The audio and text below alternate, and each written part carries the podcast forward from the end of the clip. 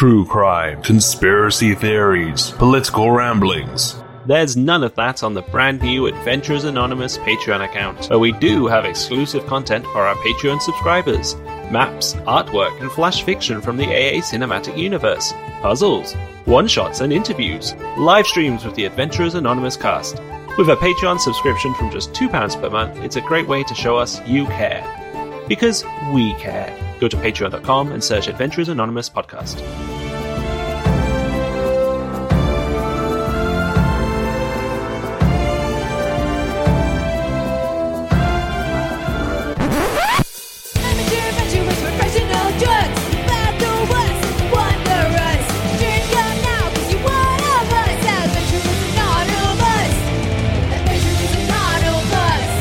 There, fellow nerds and ne'er-do-wells. I'm AJ, and welcome back to the Adventurers Anonymous podcast, the home of improvised fantasy, fuck nuggetry. Come join us week by week as a rotating cast of geeks sip cocktails, play Dungeons and Dragons, and do their very best to find the boundaries of common decency. As ever, I'm duty bound to remind you that the content from here on in is not suitable for little ears.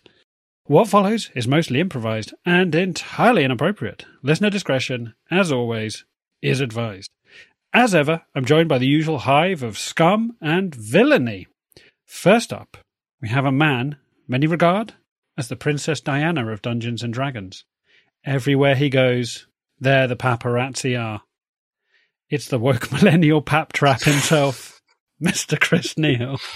Pap trap. How you, the- you filth. You call me you call me scum and then you call me that.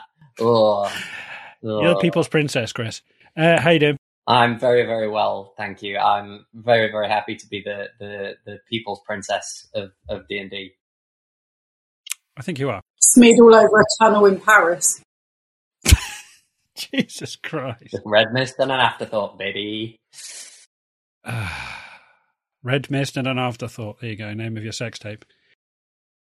Next up, coming to us live and direct from his sizzling sauna in Finland, it's Mr. Matt Durrant. Have you sawned today? Why, I'm in the sauna right now, AJ. I have actually just come out. Are you? Been for a very nice paddle in the in the in the lake, and then had a very nice sauna. That's what we do all the time in Finland. Are you meant to go from hot to cold or cold to hot? Um, a bit like a um, creme brulee. I think it's you're supposed to get like a nice. You're, you're supposed to kind of heat up the top so it gets nice and crispy, but the the, the creamy bit is still cold. So do you rub yourself down in demerara sugar and then go in the sauna? Yes, in front of a in front of a scorching gas flame, and it's just Fucking amazing. Oh, dear God. Well, there you go. We've learned something. Next up, we have a lady who is genetically 50% Jawa and 50% honey badger. It's Chanelle Williams. Uh, How are so you? nice that honey badger makes. Uh, uh, Houdini. Arr. or an angry Jawa. Or an angry or horny Jawa. Houdini. And last but not least, we have the man many refer to as the local rag. a man who can always be relied on to know the weather, the local sports results, and his sheets are covered in smut. It's Mr. Chris Wragg. How the dickens are you? It's hot. Sheffield Wednesday in the playoff finals, and I am pretty great, thank you. That's all right. Good. There you go. I've called you many rags. I've never called you the local rag before. Right. There we go. On that note, let's kick things off. Do people, Chan, you haven't been here for a couple of weeks, so I suppose you're probably going to need Yes. a recap, right? And to be fair, Mr. Wragg, you, we, we were off last week doing the um, young Belciar one shot, so it's been a it's been a week anyway for most of us.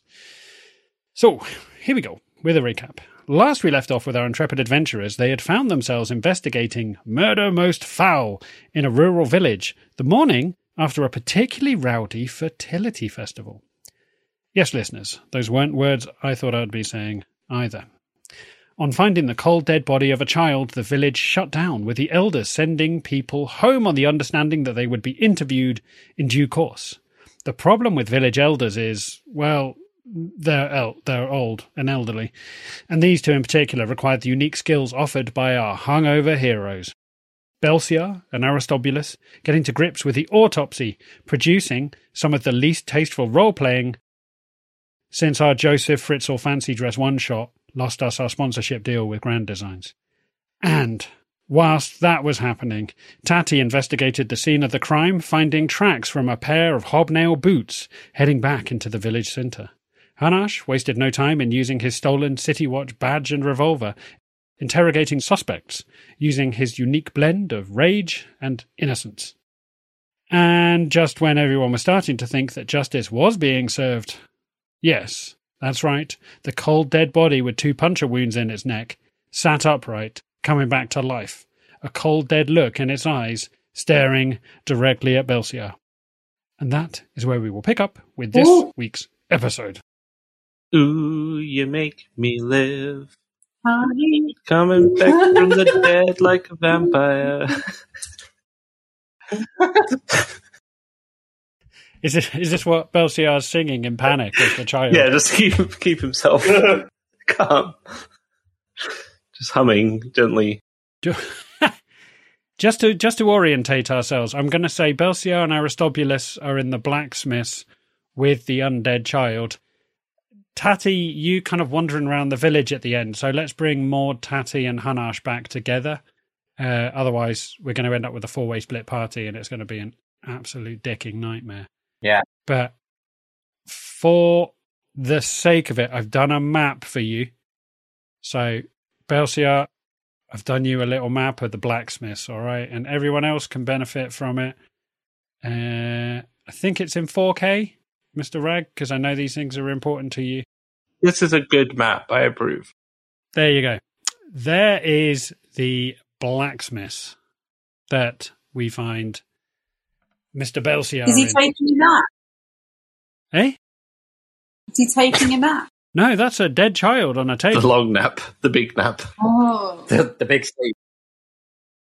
He's taking the long nap. Good night. So, Belciar, you find yourself in there with Edith. There's lots of Easter eggs in that map if you can be bothered to find them. I've scattered them round liberally. Is Aristobulus still there as well? Aristobulus is also still there. It's true. Yes.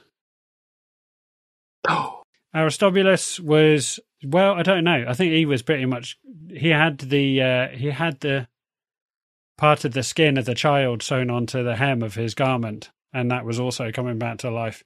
So he was flapping around trying to trying to kill the reanimated nipple of a dead vampire on the hem of his garment.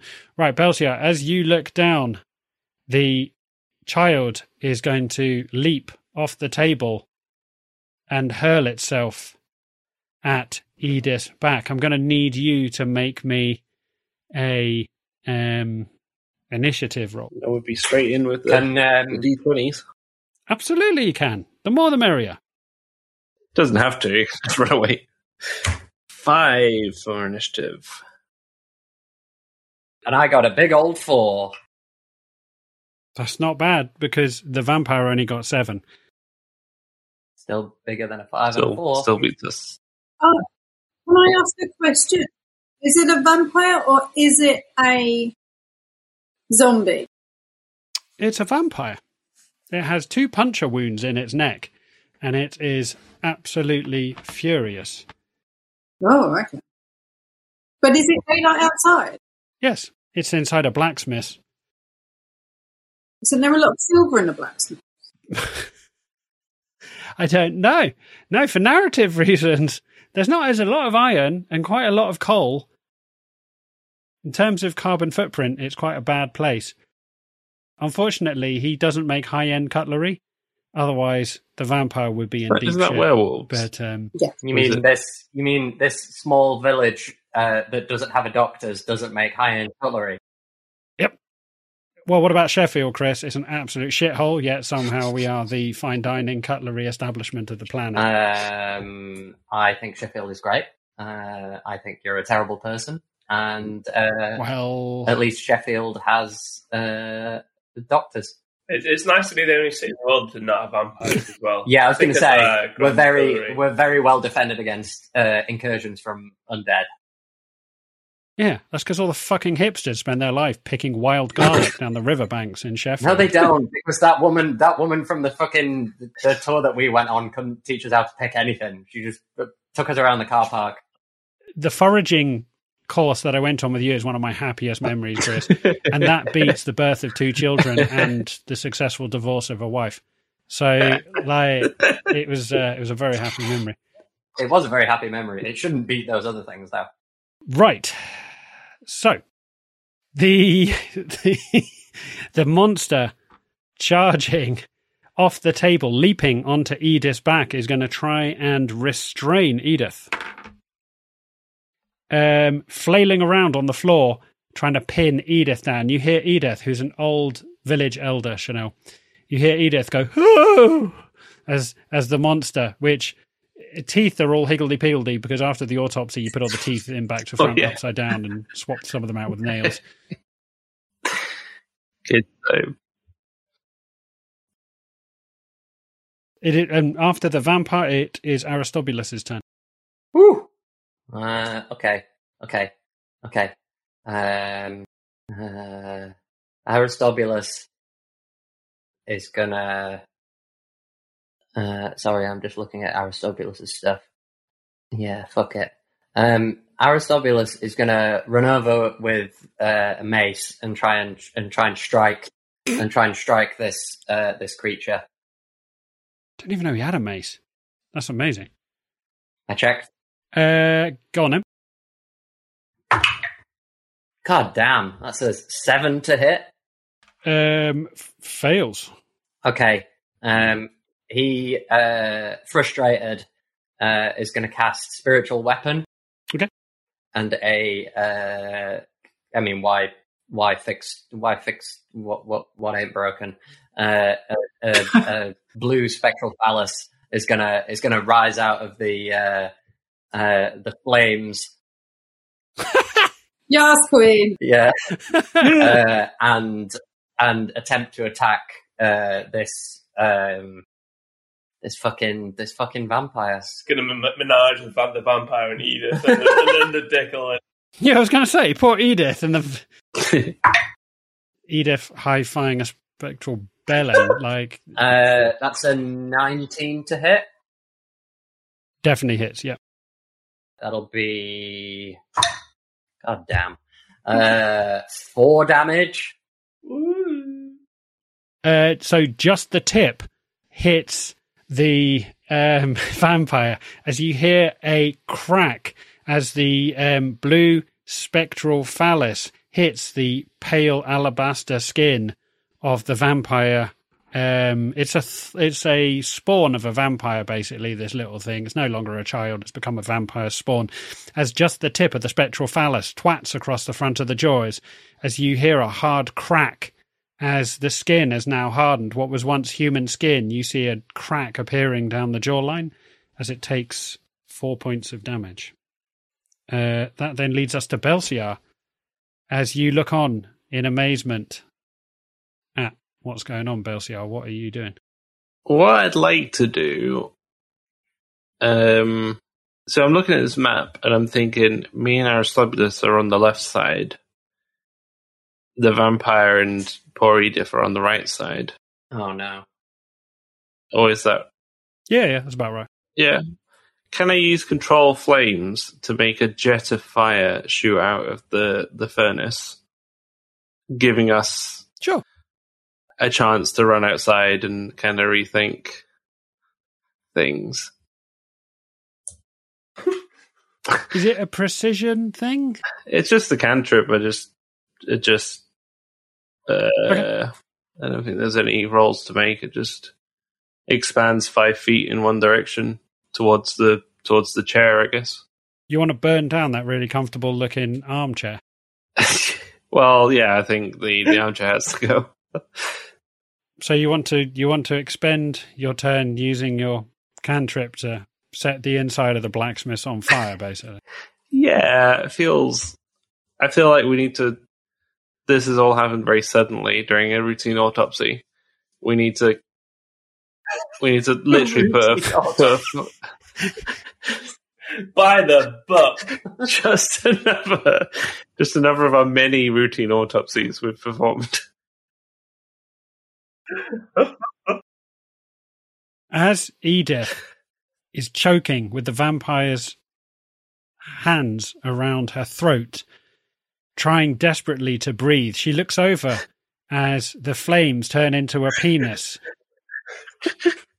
smashing the vampire this way, that way, as she sweats and panics as you hear her go, oh, ah, ah, as she looks over as she sees you whispering an incantation as flames gout and jet out at the front of the furnace, setting fire to the threadbare armchair in the corner as flames start licking up the upholstery. It then goes round to Edith's turn as you hear her trying to choke words out as she says, Is there any chance you could help me? As she's starting to turn a shade of blue, as she is going to try and break free with the grapple that the vampire has. I'm sure around. she can get out. Jesus H. Fuck me, Christ. She rolled a natural 20. There you go. Do you know when old, wiry, thin people are often stronger than they appear? As this ancient, well, not ancient, this undead foul creature looks down uh, as its wrist starts buckling, as this unlikely strong old lady wrenches the hands free of her neck, and where you see there are two bruise marks on her neck, as she pushes the vampire back against the desk and crawls backwards towards the wizard, the flaming armchair, and the pervert with the flaming spectral phallus. As you see her shaking, as she says, Maybe it's time we left. Uh, yeah, feels like feels like the party's feels like the party's dying down in here. As you see the vampire pick itself up from the side of the desk, shake itself off, the um, bruise down the side of its face, the crack reheals as it's going to charge straight into Belciar, um, making a claw attack against him. Uh, getting a 26. Doesn't hit. No, it Getting 26 and doing five points of damage as you feel claws rake down your chest. Oof. Boo. as you see the vampire standing on the edge. You're standing on the edge of sunlight in the darkness of the blacksmith as you see the vampire can come no further than the edge of the sunlight. As you Oh. look down at the claw marks that are raked across your chest. Uh, it's Aristobulus' turn again. Ooh, do you say it? Did you say it doesn't look like it can go out in the in the sunlight? No, it's hissing at the sunlight. The rest of you are standing on the edge of the sunlight. The, the blacksmith doesn't have a door. Doors in places that um, kick out smoke and fumes are a bad idea. So it's an open fronted blacksmith. So you can see sunlight comes to a point inside it, and the the vampire can't cross the boundary. Can can Aristobulus uh, position himself on the other side of the on the other side of the vampire so that the vampire is between Aristobulus and the exit? Is that is that Uh, yeah, possible? if he wants to, yeah, he can do that with his movement. He can run around the vampire and give it a jolly good. Um, and I'm gonna uh, use my action to use turn undead. Uh, Woo! and being a being a man of being a man of faith and a man of the cloth, uh, Aristobulus is gonna Aristobulus is gonna just grasp onto his holy symbol very tight, just like little beads of sweat going just trickling down his hungover face as he like closes his eyes and then opens them and shouts, "Get out of here, you damn vampire!" and and presents it. And I like to think that the light from the from the forge is like shining behind his holy symbol, so it like it casts like a, a funny shadow on him. Um, so he needs to make a DC 14 Wisdom saving throw. All right. Got a six. Uh, it needs to spend. So it's turned for one minute or until it takes any damage. Um, it has to spend its turns trying to move as far away from Aristobulus as it can, uh, and it can't willing can't willingly move to a space within thirty feet of of me, uh, and it can't take reactions. It can only use its ac- it's, it can only use its action to dash uh, to try and get away from Aristobulus, basically. So I would love it if he could run into the sunlight. Well, he hasn't got many options if Aristobulus is behind him. So we see Aristobulus pull a myriad of different holy symbols from under his robe of stars, picking one up and holding it forwards and shaking it. He starts saying magical words as he's like, but nothing happens as he throws that one aside and pulls another one out. He's like, shit. Fuck, not that one. As he pulls another one out, kisses it, and goes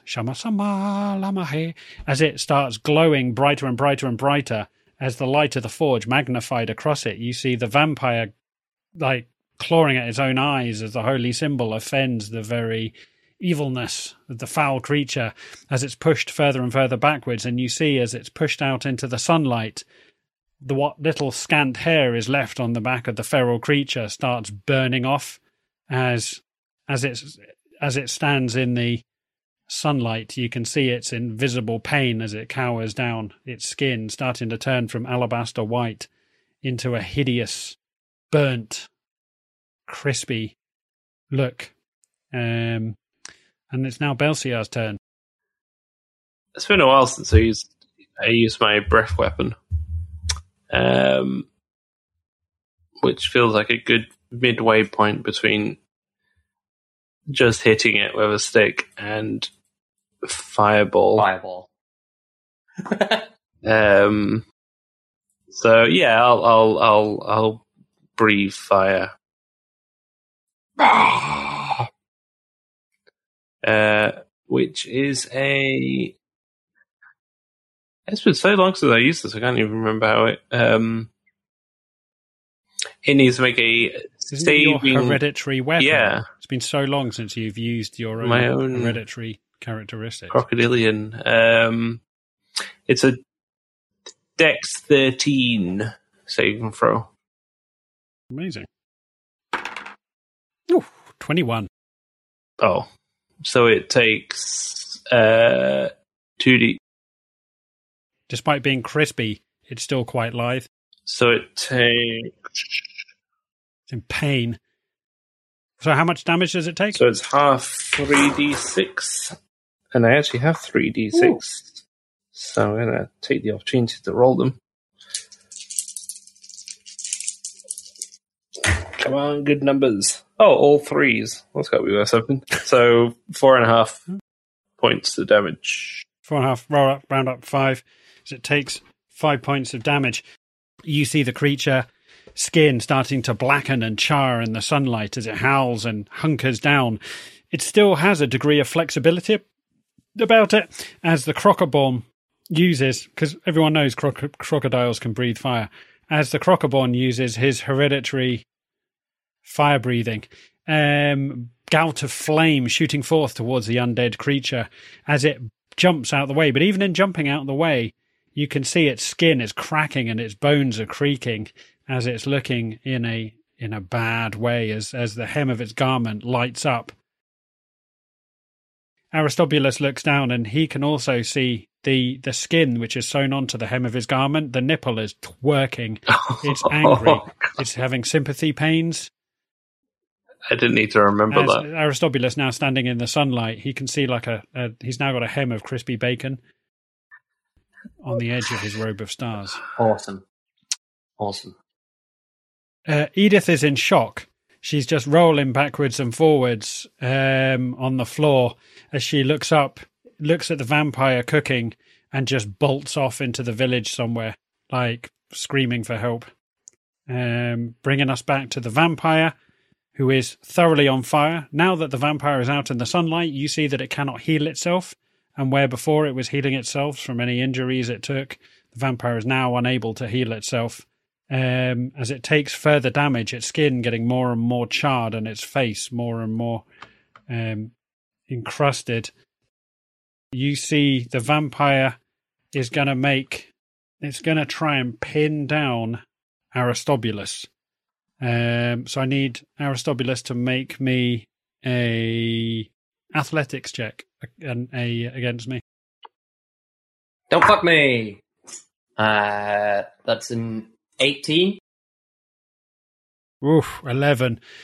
So yes, it, as the creature slams into the chest of Aristobulus, Aristobulus not being known to be the strongest man in the world, and this creature weakened by the sunlight, you just see Aristobulus grapples with it. The, the vampire skin is peeling off in in Aristobulus's hands as he's pulling like sluss of flesh off the dead creature, pushing it back as they go into a hand wrestle. Now Aristobulus's turn. Lovely. I am going to. Hmm. It's in melee range with me. I don't like that. That's not good. Fuck it. Maybe I'll just use the robe of stars. Such a great item. Um. Yeah, I think I'll use the robe of stars. Um. So I think this casts magic missile at fifth level, Okay. which means that it it does. Wait, I need to figure this out. Magic missile's a first level spell, and that does three darts. So at fifth level, does eight? Is that right? Three. It'd be plus one for every extra level above two, isn't it? Above above one because it's a because magic missile Above one, even. first level spell. So you'd have four more on top of three. You'd have seven. Seven. Seven. Okay, I gotta roll some d4s, baby. Uh, Five, six. Do you want to send one after Edith? Because I don't think I don't like a quitter. Just enough to God loves a quitter. not not not not to kill her, just enough to give God her a a. Uh, 18 damage. Whoa! Oh, actually, actually, uh, 18 plus 7, so 25, because it's plus 1 for each one. And, How would you like to do this? oh, lovely. It's very badly wounded in the sunlight. I think, um, because he's so, be- because he's so close to me, and the, the nipple is like, is, is moving very strangely on the robe of stars. Aristobulus is just like, just like really, really scared and anxious, and he's trying to like, trying to, he's trying to remove the the the bacon like nipple from his beautiful robe of stars and he accidentally sets off the enchantment and all these magic missiles just fly out of the robe and hit the vampire and he just goes like "Ugh," and then and then Oh it right. like fully like just like he he prematurely ejaculates stars out of himself. yeah you know i like to give you gifts That's nice. Yeah. Okay. So as the creature comes onto him, grappling with him, you know, the the two individuals fighting each other, like pushing each other back, uh, the the teeth bared on the creature, getting ever closer to Aristobulus's neck. Aristobulus just howls out in pain and just jettisons all of the stars out of his robe of stars, just prematurely splooging them all into the vampire in one giant cacophonous explosion of magic that blows out not only the inside of the vampire, but also slams the top of the head off the vampire, just killing it instantly as the creature falls backwards, a charred wreck, a skeletal frame of what was once a vampire, what was once a boy, as it lies still on the floor, sizzling in the sunlight. As can um the Crocoborn and the priest look down at it. Can Aristobulus go and um, uh, pick up the the vampire's head if it's if it's still um, if it's still on the ground? Uh, it's in two parts. You've got a top half and a bottom half. You can easily put them back together again. They're, they're, you melted the. Do you know the? We said you put bolts and screws, and yeah, you melted those. Hmm. So you've got a bottom half of a jaw and the top half of a head, basically. Does it look like looking at the jaw? Wow, I didn't think we'd continue on this path since last week, and I did not think continue I'd the be able to do autopsy. Hey ho! It's a South, it's a South Park Canadian. And so, um, is from the jaw? Can I? Can it? Does it? Can I see like the vampire-like fangs in there? Just want to confirm it was Yep. a vampire. You think that you think you have, but it's a snake. That was- Yeah, uh, I'm gonna I'm gonna pick up the bottom half of the head then, because if we need it for evidence, Okay. I, I think the top half will be able to tell people that it's a vampire. Because otherwise they'll think we molested a corpse and then You you now it. have the jawbone of a vampire. Excellent. You can put that in your inventory, or Aristobulus's inventory for that matter, because you're not there. I'm not there. but make a note of it anyway. All of you, with a sigh of relief, Belciar, you looking down at yourself, much like Jeff Goldblum in Jurassic Park, your shirt is ripped open and it's just slightly bleeding, but in a sexy kind of way. You look down at the undead, crispy body of the vampire as all of you lean on each other in a, well, both of you lean on each other in a sigh of relief. As you look up just in time to see um, Job's mother returning with her family as she wanders round the blacksmith's looking for the interred body of her son in some confusion. She can't find the body. Is Enid not here? Edith has run away. Oh no. Okay, Aristobulus is gonna look at, is gonna look at Belciar and be like, "Shall we just run until Enid gets back?" let's let's not run. Let's walk briskly. Basically, Job's mum has brought cousins and all sorts of people to come and see the body and have a final send off.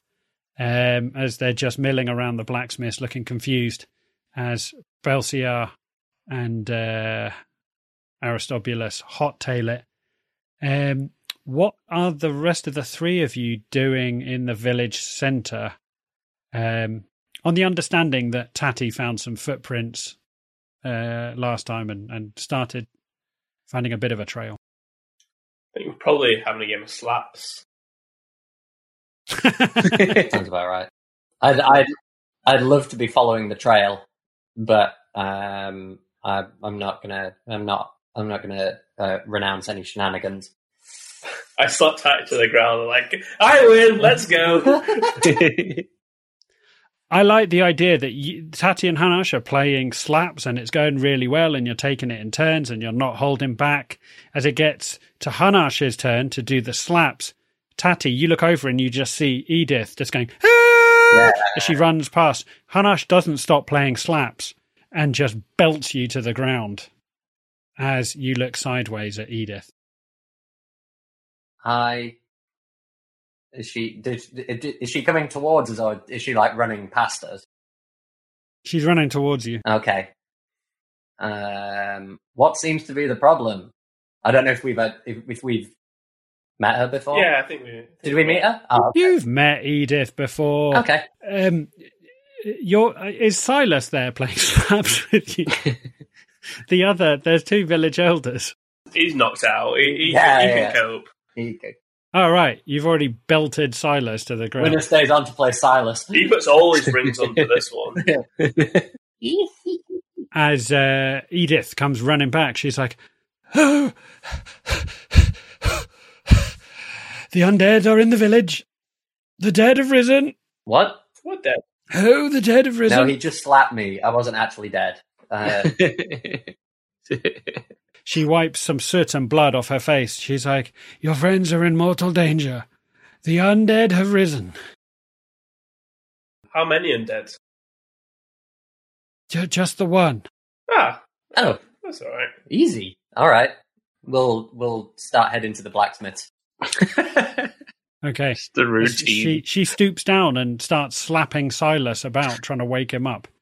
Silas, Silas, this is no time. Amazing, Maud. What are you doing in all of this? As you're you're aware that there's some foul play in the village. Um, I would like to go and see what everybody else is talking about, i.e., the undead vampire. Are you still carrying your sugar glider? Um, I don't know. Have you murdered it yet? Wow. No. Fine. I like the idea. You're just a bit like, wow. Jeez. It's getting snippy in here, people. It's getting snippy. Much like a boomerang, are you just throwing your sugar glider around in circles and catching it? I'm not getting attached to this sugar glider by any means. Why not? It's going to be a person this time, isn't it? It's a, it's a real dark night of the soul for. Uh, We all know what happens. The moment there are five of us, that's it. All the animals are dead. I didn't kill Marvin. If anything, mathematics killed Marvin, and also Tatty rode him off a cliff. drugs, drugs killed him. How can you didn't write him off a cliff? anyway, we're not being attached to the sugar glider. I mean, Hunter banked him off the cliff, I think. Yeah. Uh, mathematics and peyote killed yeah, drugs. Marvin. Drugs, drugs killed So. I'd like to, uh, like to go and see what's happening in uh, to the undead. I want my piece of flesh. Okay. As Maud and Tatty and Hunnarsh, you make your way across the village green. You can see smoke rising from the blacksmith, which isn't wildly surprising because people are used to seeing black smoke rising from a blacksmith. You just see a very sheepish looking Belciar and Aristobulus. Aristobulus is holding on to a jawbone and swinging it around like some sort of like sickle. He's using it like a paper aeroplane. He's just going like. "Whee!" nom, nom, nom, nom. Play a little game boomeranging a jaw. yeah, just he's trying to trying to chase after the villagers with it, playing Pac Man. Um, yeah, I guess uh, I guess Tatty's gonna um, if if we run up to Belciar and Aristobulus, uh, I'll just be like, um, I heard you ran into some trouble of the undead kind. Yeah, what one undead, barely even a you know, barely even a one on the undead scale. Okay, well, that actually a, a, a one. Whilst you're bleeding profusely out of your chest. Yeah, we've we've faced worse. Unless uh, vampires, do I need? Uh, I look down at the the the blood and I'm like, am I- am I infected? Do I do I have vampire now? How does that work? Aristobulus just takes one step back. Mhm. I'm really uncomfortable. I'm really nervous now. Does anyone have any garlic? um, I I go to um kind of just put my hand on my gun, just ready. Pew pew. Total party kill. it's the only way to be sure. so many of Hunnarsh's adventures end like this. it's might go another way if you did ice knife me all the fucking time. this isn't the first party. This is like Hunnarsh's third or fourth adventuring party. So many of my parties end like this. It's so strange. I think Tatty's gonna uh, just be like, well, you know, good job. Aristobulus maybe check, maybe check uh, Belciar over at some point. Um, can I see the thing that, that Aristobulus is uh, pac-manning around? Yeah. Yeah, you just see he's he's got a charred jawbone with higgledy piggledy teeth. Like I said last week, the job uh, he did on the autopsy, the molars and the incisors and the canines are all in the wrong place, and some of them are just nails, Hmm.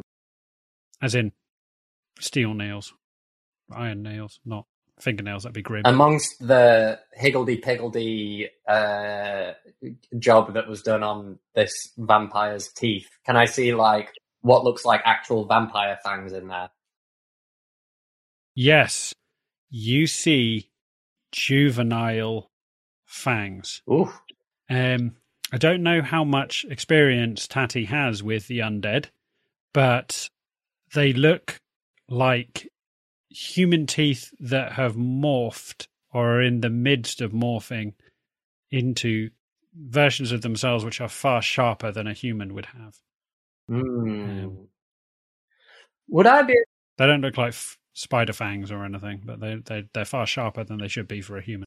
Would I be able to? Um, and I don't think Tatty has much experience with the undead or vampires or anything, but with my um, connection to death and ghosts and shit like that, it, if I like Yeah. if I take the if I take the jawbone from Aristobulus, do I get any kind of like weird? Um, I don't know, weird reading off of it or anything like that. Like any idea of Okay. what it is? Um, sure. I'm gonna say make me a religion check because it's the closest thing I can think.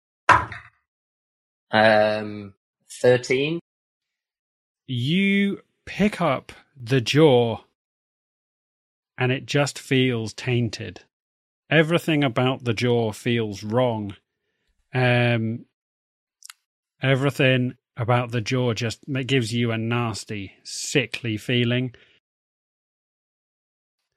A bit like when you know you've got dog shit on the bottom of your foot, you can never truly be comfortable. You've got to you got to clean it off. It just you know something you know something's tainted, you know something's foul and wrong.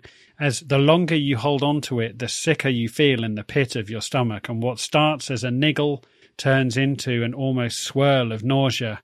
As it lifts up, you can feel the blood rushing from your stomach as you feel a horrible, greasy, queasy feeling come over you, as what forms in your mind eye as almost a deja vu, memories colliding.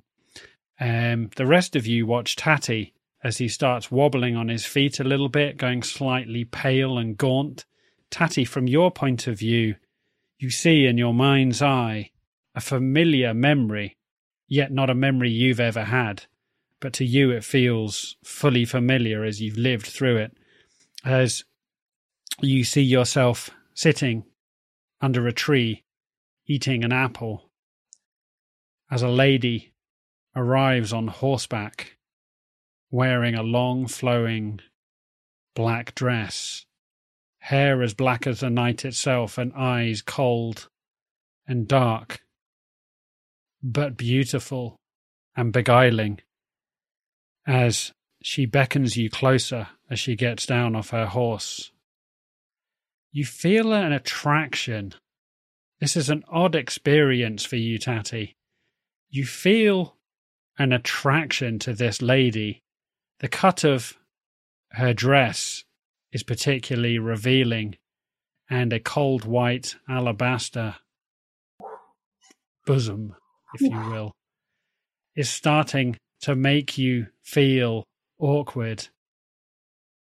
As Tatty, you start getting a sympathy from this memory.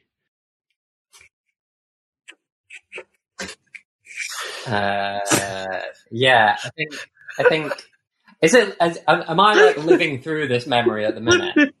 Yes, you're living through the memory of the urge, uh, the beauty, the beguiling beauty of this lady. Tatty, you, through the memory of the child, feel the strong urge to head towards the lady. The more you try and fight it in the memory, the more nauseous you feel, as you cannot stop yourself or the memory of the child walking towards the lady as she dismounts the horse and holds out a pale white alabaster hand with immaculately painted black fingernails. As the child takes the hand, you feel from your memory the coldness of the hand and the sudden rush as you look down and you see the nails have raked across your stomach and the coldness as the blood is leaving your body. Um, slowly. Does it like the feeling that I got when um I took the jawbone, like that sick feeling? Did that like did that like redouble in the memory as well when the like when her hand touched the the the the, the child's hand or or like when when her hand like rakes across his skin? Cool. Yeah. Um, the feebleness of the child as it occurs to you, the memory of the child, the child realizes it's dying uh, as the fangs close in on your neck, Tatty, and the warmth drains out of you. The memory ended, Um, I'm gonna I'm gonna the color returning to your face. I'm gonna just I'm gonna give the give the jawbone back to back to Aristobulus. Just be like, you hang on to that. We'll we'll probably need it, but you hang on to that. You had that cold, greasy, nauseous feeling, Tatty. Having just seen hideous events that you couldn't possibly have changed. Hmm. You're now aware a female vampire is somewhere in this vicinity. Yeah, I think Tatty is like he's when he gets back into his own his own body is like I need to I need to I need to hand off the jawbone, but then as soon as as soon as that like leaves his hand, he's like he like starts to walk away from everyone and then turns back and he goes, Looks like we got a vampire problem. As you see Edith and Silas coming back, Silas has a red slap mark across the side of his face as he says, We've got a what? Hey man, this this really sucks.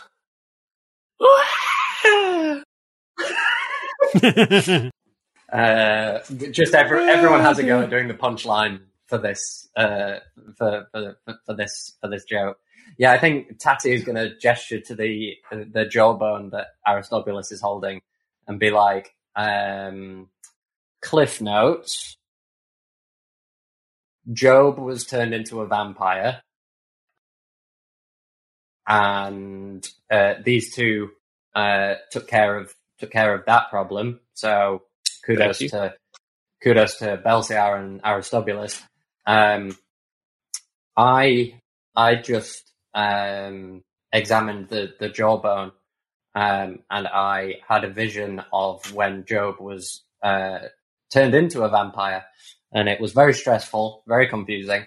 Um, but I think you, the, I think there's a, I think there's a vampire nearby that that must have must have turned him. Um, a woman actually. But what what about her bosom? Her bosom was was her bosom was quite nice. Ample. It was a confusing memory. Thanks a lot for the update. yeah, Wow. Wow. Boom, boom. Somebody wants extra XP. I personally give Hunnarsh 100 XP somehow. Belciar gets less experienced. Belciar becomes a virgin again, and Hunnarsh just elevates. Yeah. Um, just to clarify from your to to to fill a hole in a story loop that I just created there, if it appeared that the vampirus exsanguinated the child by slashing his stomach, the vampires heal pretty quickly. Uh, vampires will regenerate in the dark. Do they have to bite the person, or can they slash them and turn them into a vampire? Ooh, She bit him, right? she did both, Yeah, she did both. but maybe he would have turned her even without biting. I'm trying to work out um, how long Belciar has to live, like because he was scratched.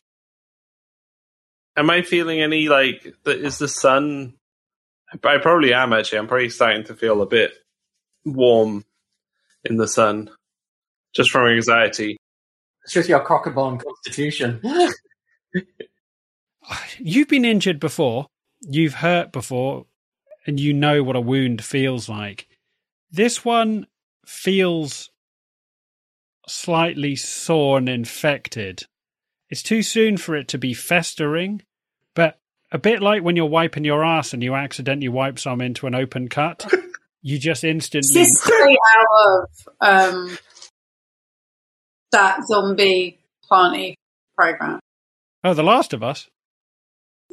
I like the way that you don't know the name of a cultural phenomenon Zombie. of this. Yeah, that zombie plant thing. Uh, you're aware that your cut is tainted, Belciar. Beyond what that means, you're not sure. Oh god, oh god. Um, it's starting to weep pus.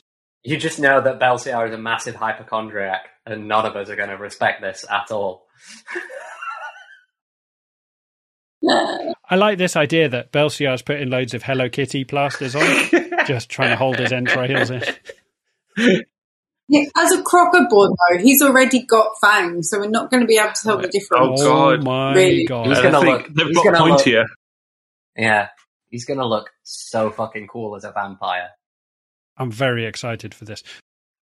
Whilst the four of you work out what the hell you want to do and how, whatever, whether you're going to hunt this vampire down, leave the village, or whatever you want to do, we're going to take a quick drinks break. Um, whilst I consider my life choices, we'll be back in five. Go grab yourself a drink.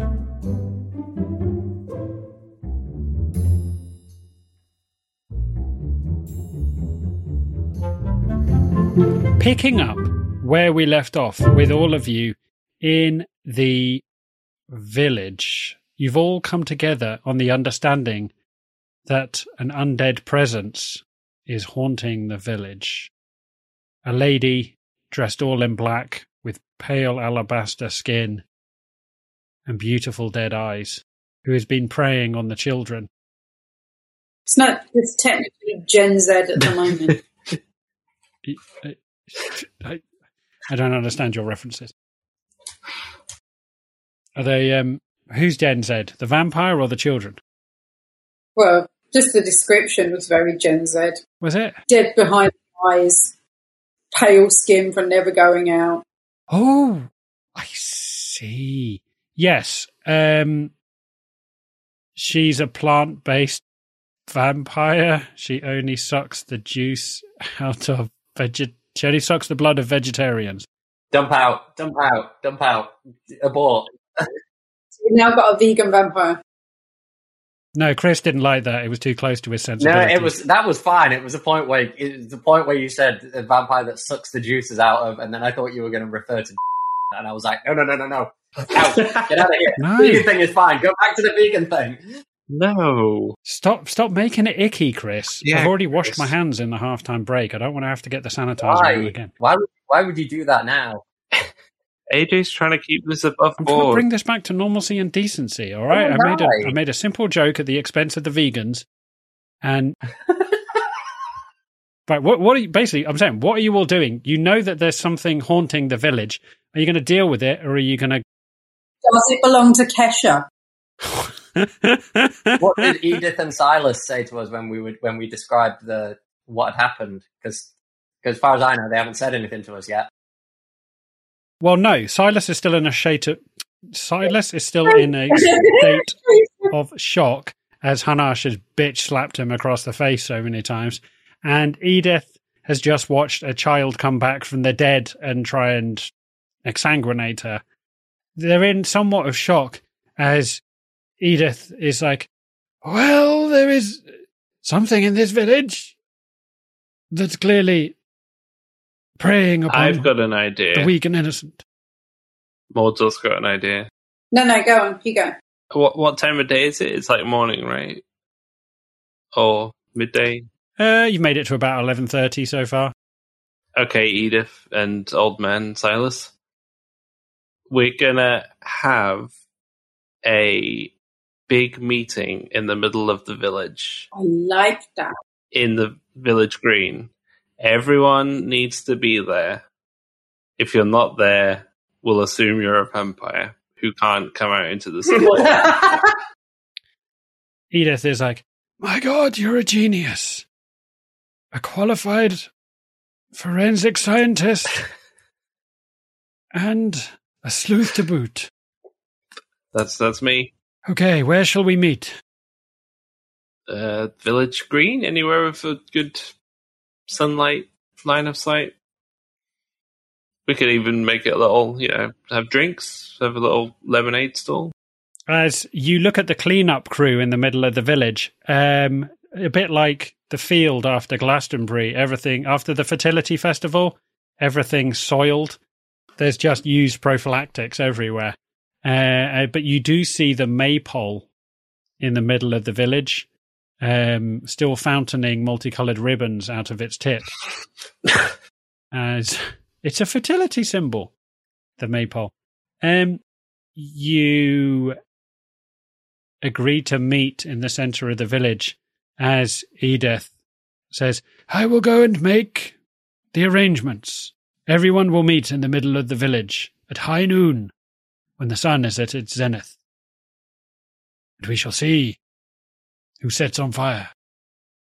Excellent. I'm sure they'll come out and, in, into into the sun. I'm sure that was. Just a guy covered in like factor 4000. yeah, Just like six His skin is just drinking sun cream. Make sure you have a census of everyone who lives in the village. so Yeah. that we can we can cross them off one by one. Yeah. Also, Um, his his Oh, dear God. his three gold pieces. Make sure we have sandwiches that are little triangles, tuna, cheese. She looks over. She's like, Silas, you're in charge of catering. As he's like, and what? As he just, he, you hand him the three gold pieces and he just heads off on some sort of like Jack and the Beanstalk, three magic beans kind of adventure to try and do the That could be catering for an entire one shot. village on three gold pieces. yeah, Silas's Silas's quest for drinks. Silas and the puff pastry. How many bolibons Yeah, can you yeah, get with? I asked Edith like if, if they got any silver knocking about anywhere, and garlic. Edith says, Why, yeah, silver. Well, there, there must be some ornaments in the church. Some of the candlestick holders and crucifixes and the likes, I believe, are silver. Excellent. To the raiding party. To the to the what party? The raiding. Ah, Raiding. thank you. I thought you said raving. I was just imagining you were like just going out with Maybe. lesbians. Maybe I light the candles as well. Let's have a party. yeah. Woot, woot, woot. Okay, right. Who, who, and what are you all doing? You've got about half an hour until everyone meets in the middle of the village in the blazing sun. I want to go back to the black um, smiths. Okay.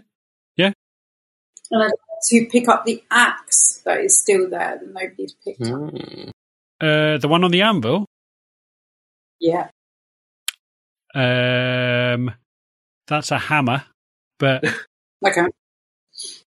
it's a very large hammer. Uh, yep, sure, okay. So all of you coordinating. Hunnarsh, you're now aware that the church is the place where you can get a good supply of silver, if anywhere, as some of the, the ornaments and reliquaries are made of silver. And Maud, you're plodding your way back to the blacksmith. Um, Maud, as you make your way, you step over the incinerated and now crumbling body of the vampire child. Smells like bacon. Okay, if you like your bacon undead and dusty, you just see Job's family wandering around trying to find his body. As you walk into the blacksmiths, past them all, you see the disarray.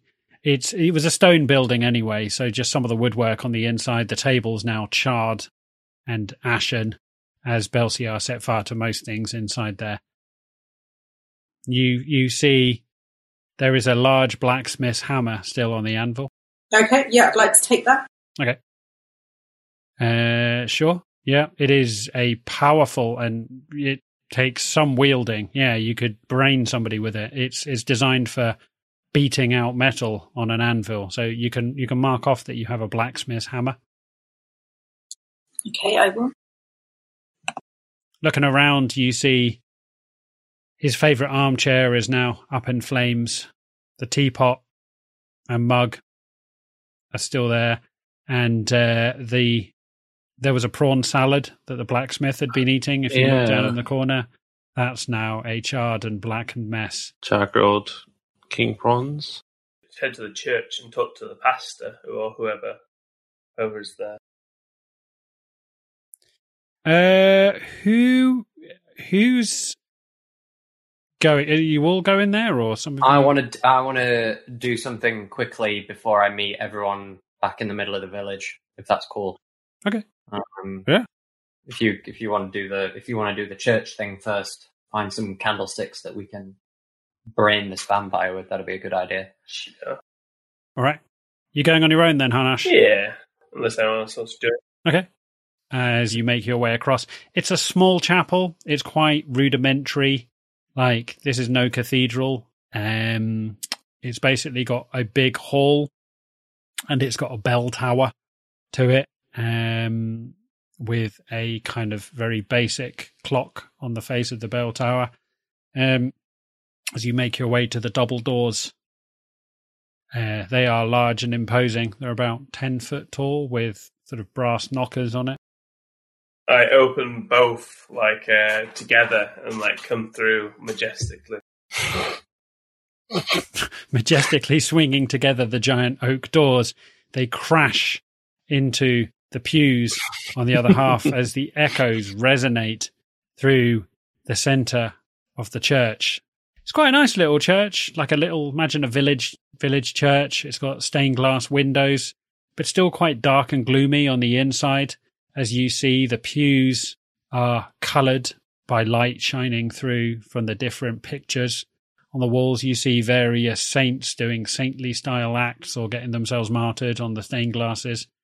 Um, as you see pew after pew after pew, dusty and empty, heading down through the hall of the church. Do I see anyone in the church? Make me a perception check. No. Oh.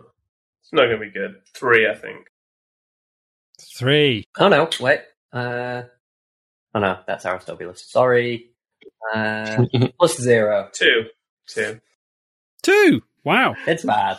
Um, your your attention is instantly arrested by the donation plate that you just see is full of loose change. Um, you, you were looking for people and you got distracted by money. I put the money in my pocket. Taking the brass plate, which is inscribed with holy words and symbols, you tip it to one side and tip a large amount of shrapnel into your pocket, which, for the sake of arguing, we will say is three silver pieces worth of copper. Um, Sick. like you're never going to need phone booth money for the rest of your life, basically. Jerry's gonna get so Um, many calls. Yeah, Just sticking money in every slot he can find. Um, right. Yeah, it's musty and dark and dank in here. I shout, Father! Where art thou? as as you see, there's a little back room, like a little like kind of um antechamber, if you will, at the back as the door creaks open, and you just see like a half snowblind man come out as he's like, "Yes, yes. What is it I can do for you, child? Oh, a half breed." Wow. Whoa. Yeah, we didn't Wow. call them that here. Won't you help me, Father? The dead have arisen! Oh, the dead have arisen. Fantastic.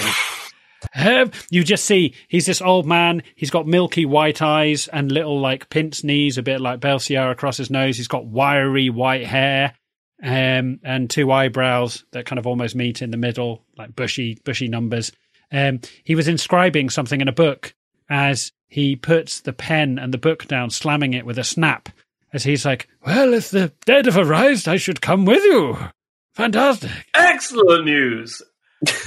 What is it that I can help? Can I offer you a spot of tea Yes. before we? And do you have any silver things? You see, we've got a spot of vampires knocking around, and we need to, you know, do the old stabby, stabby, silver, silver thing. he looks at you and he says, I have but one rule. No firearms in the church. And he points to a sign by the door. I st- spend about ten minutes taking all the firearms off me. You know, like the gills everywhere. Just take Pull one out of like the sole of your shoe. Yeah, the final one comes out my butt. Like a little flag over. That's why I keep my gun lighter. Oh, Fantastic. As um, he welcomes you into the little antechamber at the back, and there's a little stove with coals in it as he lifts a metal teapot off and pours you a very good cup of tea. As Chanelle would say, the tea is the color of, of He Man. It's it's the uh, that's how you gauge a good. Like 80s He Man. There was no other He Man. I don't think He Man. Oh, he maybe did. Did he make it outside the 80s? The uh, the ca- cafe in Crookes has the the poster that says "T should look like this," and this is a photo of He-Man. Ah. He Man always kind of dressed in like weird S and M gear, but anyway, Didn't it look more like? Wasn't it more like the? It reminded me more of like the road leathers from like Mad Max. no, Mad Max is definitely S and M. He he sort of had a weird thong and like some suspenders on. He, he was very bizarre. But anyway, we digress. So whilst Hunnarsh and the priest share a cup of tea and discuss battle tactics, what are the rest of you doing? Because Tatty, I know you had a plan. Um, yeah, I just wanted to spend whatever time I've got before uh, making it to the village green for High Sun. Um, if I could have a look at just like a a glance around to see if I can find somewhere that looks like the tree from Job's memory. Yes. Uh, as you look around, desperately trying to think back to the memory, the nausea comes across you. The harder you try and recollect it, the more sick and tainted you feel. But make me a perception check or an investigation. Maybe an investigation check. Not great. That's a ten. You go tree to tree to tree to tree. It's the problem is after a while you don't know whether the the picture you've got in your mind is being rewritten by the number of trees. You go tree blind Okay. basically. Um, but yeah, you you certainly there was a distinctive knot in one of the trees in your memory, but you can fail to find that knot in any of the trees you come across in the village. Does it kind of look like the tree that Job was at was more like further on the outskirts of the village, like moving away from from Yeah, the lady had ridden her horse into the village, so it would have been somewhere on the perimeter of the village. yeah. Um, okay, cool. I'll um, I'll um, uh, go back to the village green and make sure Barbara's with me as well. Uh, right, yep. Maud, Belciar, what are you doing whilst Tatty's that and Hunnarsh is doing that? Um, so, where am I at the moment? You're you were just milling around the village green. Um, I don't think you've moved from uh, the the maypole. I'm going to find a position where I can keep an eye on everybody, a vantage point where I can keep an eye on everybody um, with my message, my message lamp hammer. Oh, I see. Sure. Um, yeah. I mean, the village. Maybe from a tree, maybe? Um, the there's um as with all village greens, it's sometimes used to play cricket, and you can see the cricket pavilion at the end of the village green has a balcony on it. How close is it? I need to be quite close. You're on the edge of the village green. I mean, how big's a cricket pitch? Like I don't know. I don't play cricket. what? Didn't your people invent cricket, They did. or did we invent it I- and you beat us at it? Okay. digress. But actually, um, I probably make one of the world's most superior cricketer. Um, I am half South African, quarter English, and Two thirds Ewok. a quarter Indian. Probably win the World Series. I hate cricket. Why you would stand there and let somebody hurl a ball at your head? Just rounders, isn't it? Rounders for more boring people. It doesn't have all the tension of croquet, so I was never interested in it. If I'm being honest. Lunch was the only thing that vaguely made me interested when they were like, "Oh, we stopped for lunch," and I was like, "Really? No." Yeah. I think polo looks like the most exciting ball game. P- Yeah, it was basically croquet on horses, isn't it? Um, right. So Maud is dangling her feet off the balcony of the cricket pavilion on the edge of the of the village green, thwapping her hammer repeatedly into her hand, menacingly watching people as they gather. Belciar, what does this leave you doing? I need to find Sharpish, a delicatessen that sells garlic oil. Right. never, never a dull moment as a DM. And some truffles, truffles, darling. And maybe some maybe some olives and truffles as a treat. Well, and get some croissants as well. I like some Cinderella. Yeah. Make me an investigation And a check. San Pellegrino. This is it. Make me a douchebag chick. that's a natural five. Well, that's a natural two, which is a five. a natural two. You walk up and down the streets for fucking ages trying to find somewhere that might sell you garlic, like, you know, looking for a greengrocer's or somewhere like that.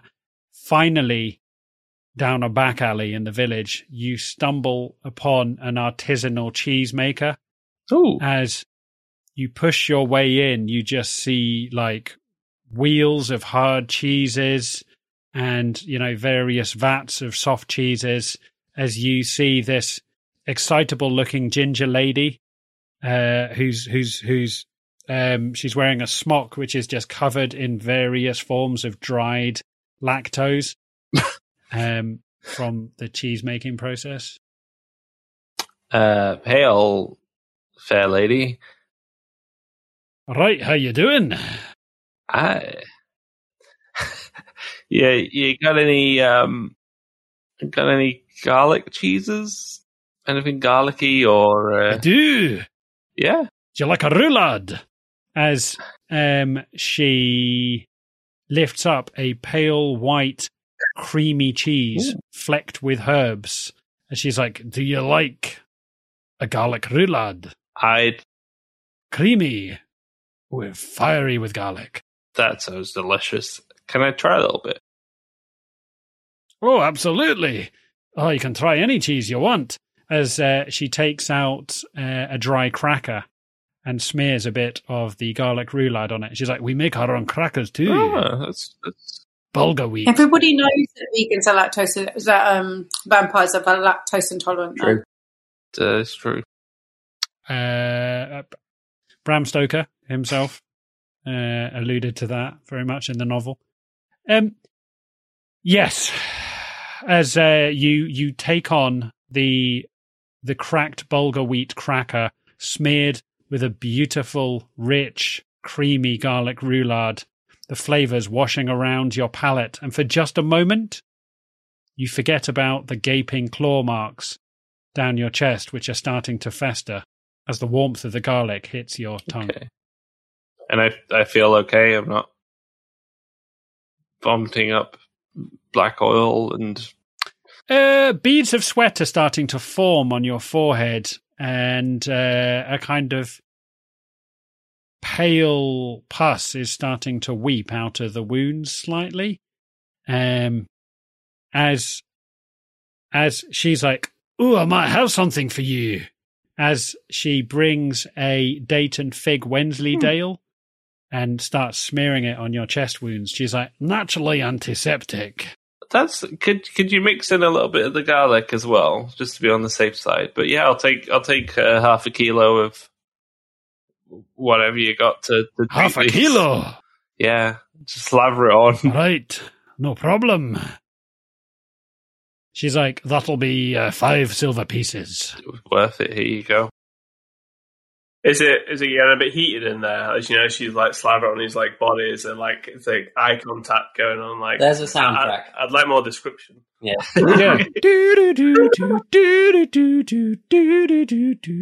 and she just takes out a creme brulee torch just slowly glazing the Wensleydale, making a uh, seal on the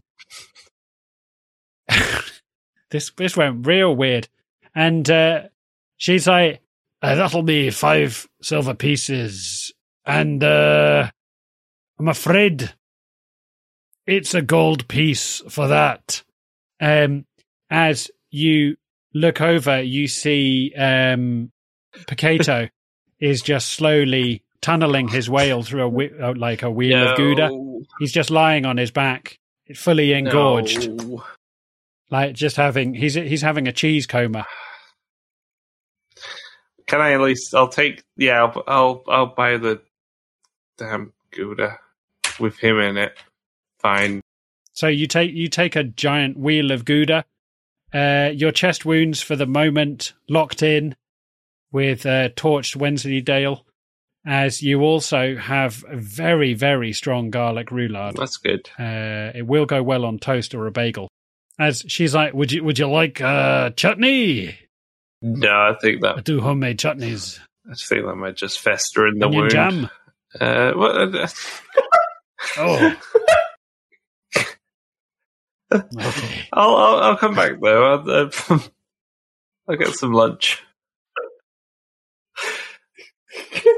Anyways, apparently we've got to shut up shop. I hope this is the next fifteen minutes of the podcast. Is just this? Yeah, yeah, yeah. Actually, we're we're having a big Do do do. we're having a big meeting on the on the village green.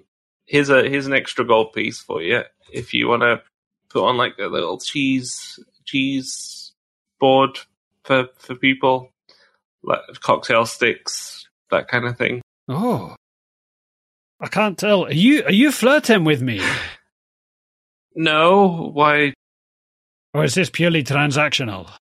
Yeah, I'm just a I'm just a crocodile who needs some garlic smeared on him, and you've you've ably No, it's all right. Just w- when I was rubbing cheese on your chest, I thought maybe there were signs of something more.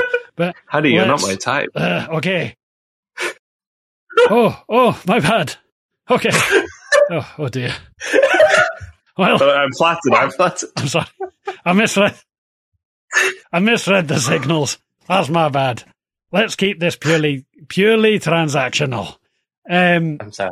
as she wraps your stuff up in a gift bag, hands it back to you, and then she's like, "Yeah, oh yeah, the, the meeting in the village green. Yep, got to go." Um, I've got as you Yeah, make your I've way got- out I've- with the garlic I've got a green pal. I say as I walk out the door. I've got a green pal you might like. Oh, What a wingman! exotic! What a guy. Uh, you see Nibble, Nobble, and Gobble are waiting for you outside as you corral them. Uh, Kate, Picato is wobbling in your wake. He's eaten so much cheese. You guarantee he's going to have the cheese shits later. But uh, he's trying to keep up as he's half like, as he's like, he's literally just turned into a little kind of like potato. bloated potato. Become a croquette. Oh, he's a croquette. Boom, Boom, boom. boom. How has it taken us this fucking long not to make a joke about croquettes? Well done, Mr. Wragg. Mr. Wragg can have 50 points extra XP at the end if someone reminds me. Rags not, to not, not for riches. Chris Wragg. for me, yeah. I get that. Yeah, yeah, for Chris Wragg. Yeah, yeah, yeah, yeah, yeah, yeah. Right. As you make your way back into the village green, you see people are starting to gather. Um, you just see all sorts of odd Can I just couples make a point that we haven't locked the exit to the village? We haven't blocked the exit so people can leave instead of turning up to the meeting. True. Can't. I mean, I'm pretty sure if they were a vampire, they'd be on fire anyway. But Yeah. yep, that's uh, right. Are there any more considerations you want to? Uh, I think I'm. I think I'm. I'm good. Um, yeah, we'll just wait and, and see what happens with the with the register. Can I um, ask the holy man uh, what his name is? Oh, Yes, uh, my name is um, Reverend Yarmolenko. Nice to meet you, Yarmolenko. Reverend Yarmolenko, thank you. I didn't go to Bible school for three years just to be Mr. Yarmolenko. I'm the Reverend Yarmolenko. Okay, Rami. Let's go. Rev Rami. Oh, I like you, half breed. Um, could I offer you in a ginger nut? As he opens a tin and just takes out some biscuits. Uh, I take the tin and He offers you the biscuit. You take the whole tin, just leaving him holding the biscuit as he looks slightly crestfallen. As you you start you start consuming biscuits, um, sipping tea. So we'll come back to you in a minute. As everybody gathers on the village green, you see it's just hit midday. The sun is at its peak, blazing down, casting strong shadows. Um, the the uh, maypole in the middle of the village green, casting a long, forlorn shadow across like a sundial, um, spaffing multicolored ribbons out of the top. You see first children, then the elderly, then shopkeepers. There's a real kind of ah, like, why have we got to shut up shop? Fifty percent hungover people from the fertility clinic and, and clinic. Fifty percent hungover people from the fertility They festival. wish there was a goddamn fertility clinic. They do. And 50% disgruntled business people who were hoping to make a quick buck from um, tired people who couldn't be bothered to cook the, mo- the, the morning after a jolly good rogering at a fertility festival. As you see people are gathering now, now 10, now 20, now 30, now 40. Um, what what are you doing, Maud, as you see the people gathering and milling around? And Tatty, are you back from the trees? Yeah. I have returned from the trees. So I'm keeping a vantage point because I'm pretty certain that with all of my past dealings with vampires, that I will know a vampire when I see it trying to intermingle. um, Okay. So you see Belciar coming back, bringing the goblins with him, uh, holding a holding a a bag full of cheese, um, looking very happy with himself. You look to the other side, you see Tatty walking across the green, coming, as you see Silas and Edith push to the front on a raised dais as they're about to address the crowd. Maud, you see an individual in the middle with a cowl pulled up over their face, oh, looking sheepish. I'm going to try and get Tatty's attention. Can I um, make a perception check to see uh, whatever Maud's, whatever subtle signal Maud is using? she's she's going. Just making fangs and horns. Uh, yeah, I'll make a perception check. Uh, come on. Uh, nineteen. 19. You see the individual. Uh, adult sized, black cowl pulled over their face. They seem to be holding their arms close to themselves. Are they like wrapped up in like? I know you said they've got a cowl on. Yeah, yeah, yeah. They're holding themselves They like close, have got hunched like a over. cloak around them. Yep. In terms of like height and figure, does, does it look familiar? Full sized adult. Full sized. They're ducking and weaving through the crowd, trying to avoid people, trying to stay on the periphery of it. Uh, which direction are they traveling through the crowd? Are they traveling towards the? Away from you. Are they traveling? They're traveling away from you. Are they traveling As towards the they dais lock- they- where Edith and Silas No, they're traveling away from it. Okay, They're trying to slink away unseen. I will try and I'll try and follow them, um, um, stealthily, I guess. Um, yeah, as you follow them, they melt out of the crowd, making their way back to the edge of a village where they duck under the eaves of the inn and stop, looking back to see if anyone's seen that they've gone. Um, can I can I try and follow them and try and get behind, try and quickly get behind some cover when they when they stop? Um, Yeah, just so make me a make me a stealth check.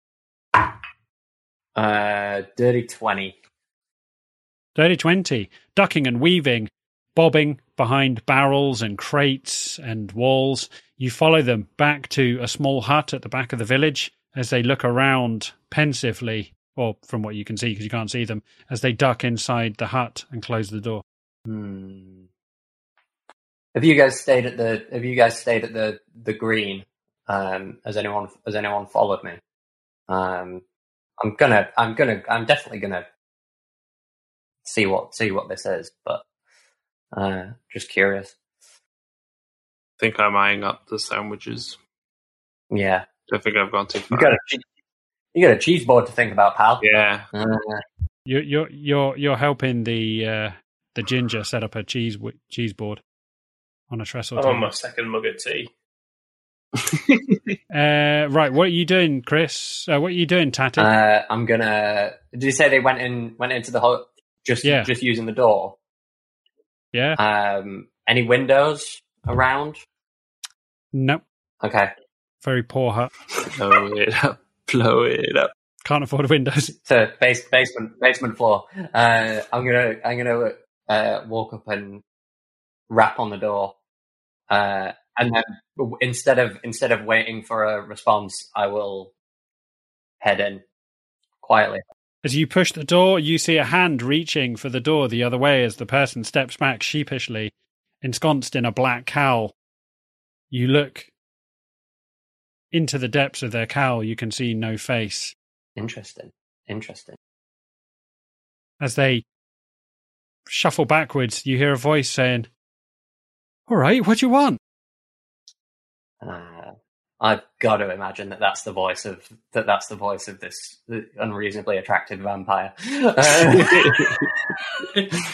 uh, I'm gonna I'm I'm just gonna say um, uh, I, I've been sent to I've been sent to uh, round up any any stragglers for the uh, the meeting on the village green. If you want to, Oh, you don't want me there. You don't want me there. why is that? Um, I, uh, can you keep a secret? Yeah, No. as the the cowl slowly gets peeled back and you see ginger bushy head skinny man.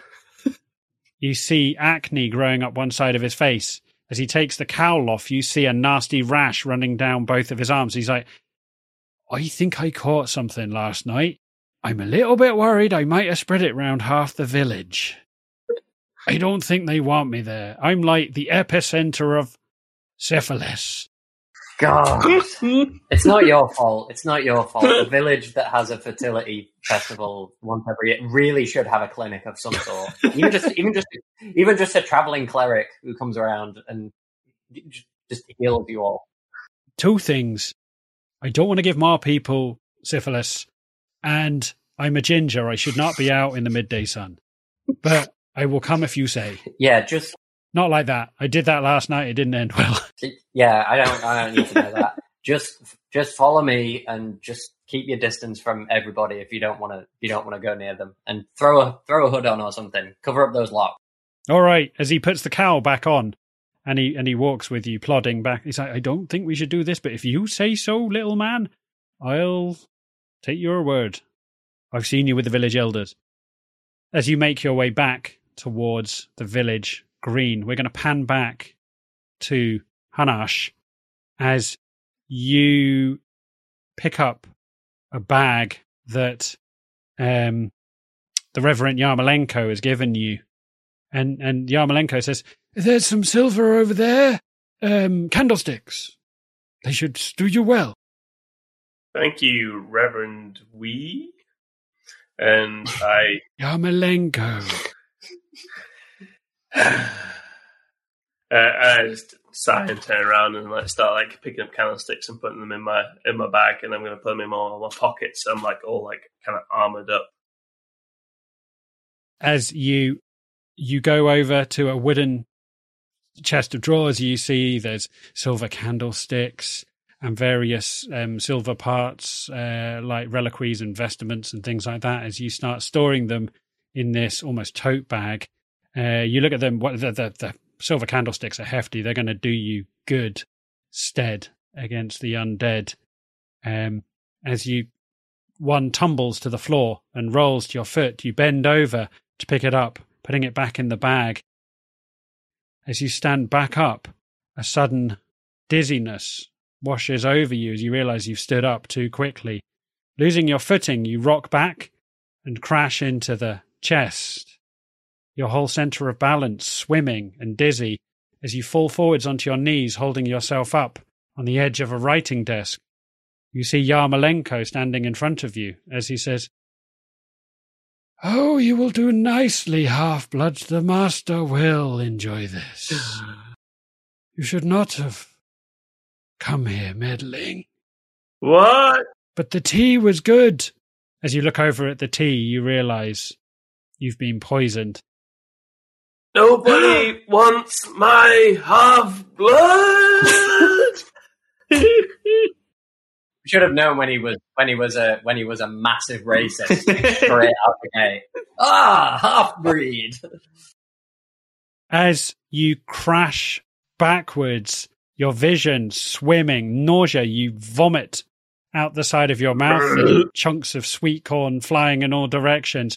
You look over as the door creaks open, and a black clad, beautiful lady with alabaster skin and flowing black hair sweeps into the room, almost gliding, effortlessly moving across the floorboards as she stands behind Yarmolenko and says, Good work.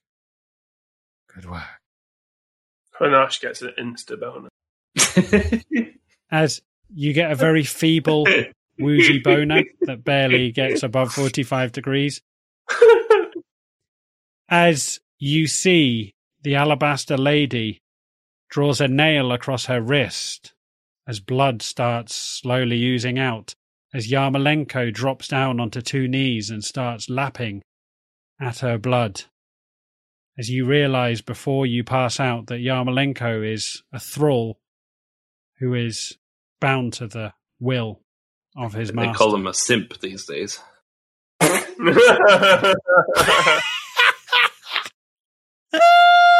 Just, just, just a really big sub guy. Wow. And on that bombshell, we're going to end this week's episode. Hunting for vampires, vampires. The interesting thing was, I knew it was in the church because I wrote it that way, and I thought it would take a lot much longer time for you to find it. And I had all sorts of reasons why you would find it. And then Hunnarsh was like, I'd just like to go to the church. And I was like, oh, there you go. I feel like it's always me that gets captured and taken hostage. Um, it has been traditionally.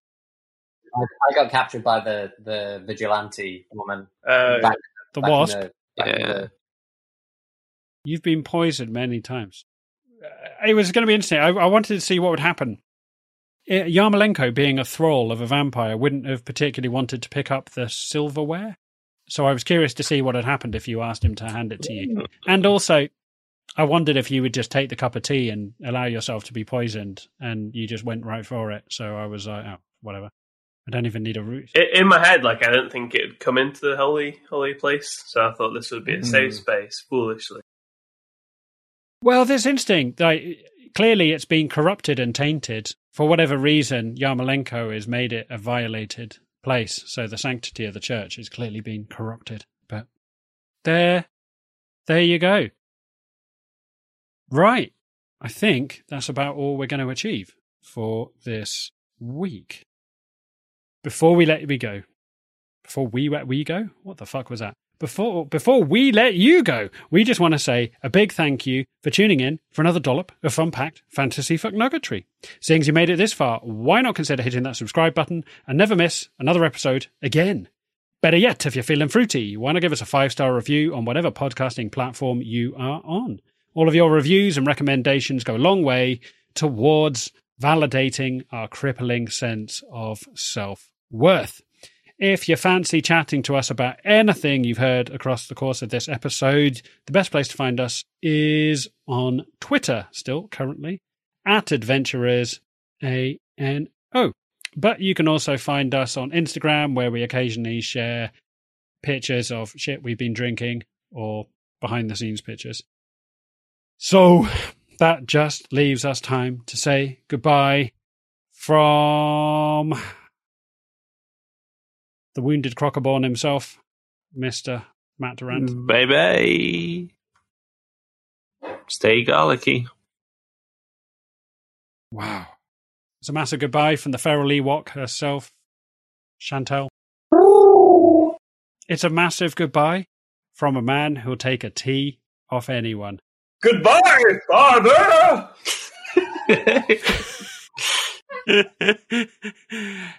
there you go.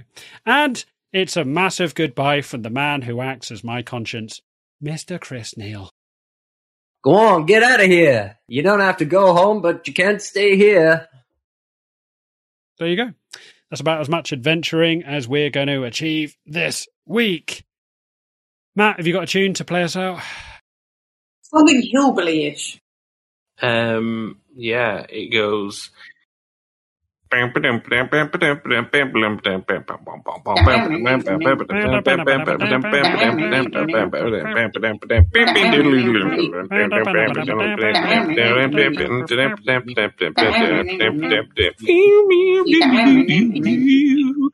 Do, do, do. Wanga ding ding ding ding ding ding Ding, ding. ding, ding, ding, ding, ding. That was What just happened? terrifying. Magic. That was brilliant. I feel more inbred. Right. We will see you all back here next week, listeners. Remember, stay tipsy. Stay cheesy. Wow. Right. Go home, piss off, goodbye. The end. Well, there you go. There's another episode that I'll have to heavily edit down so that I don't sound like a massive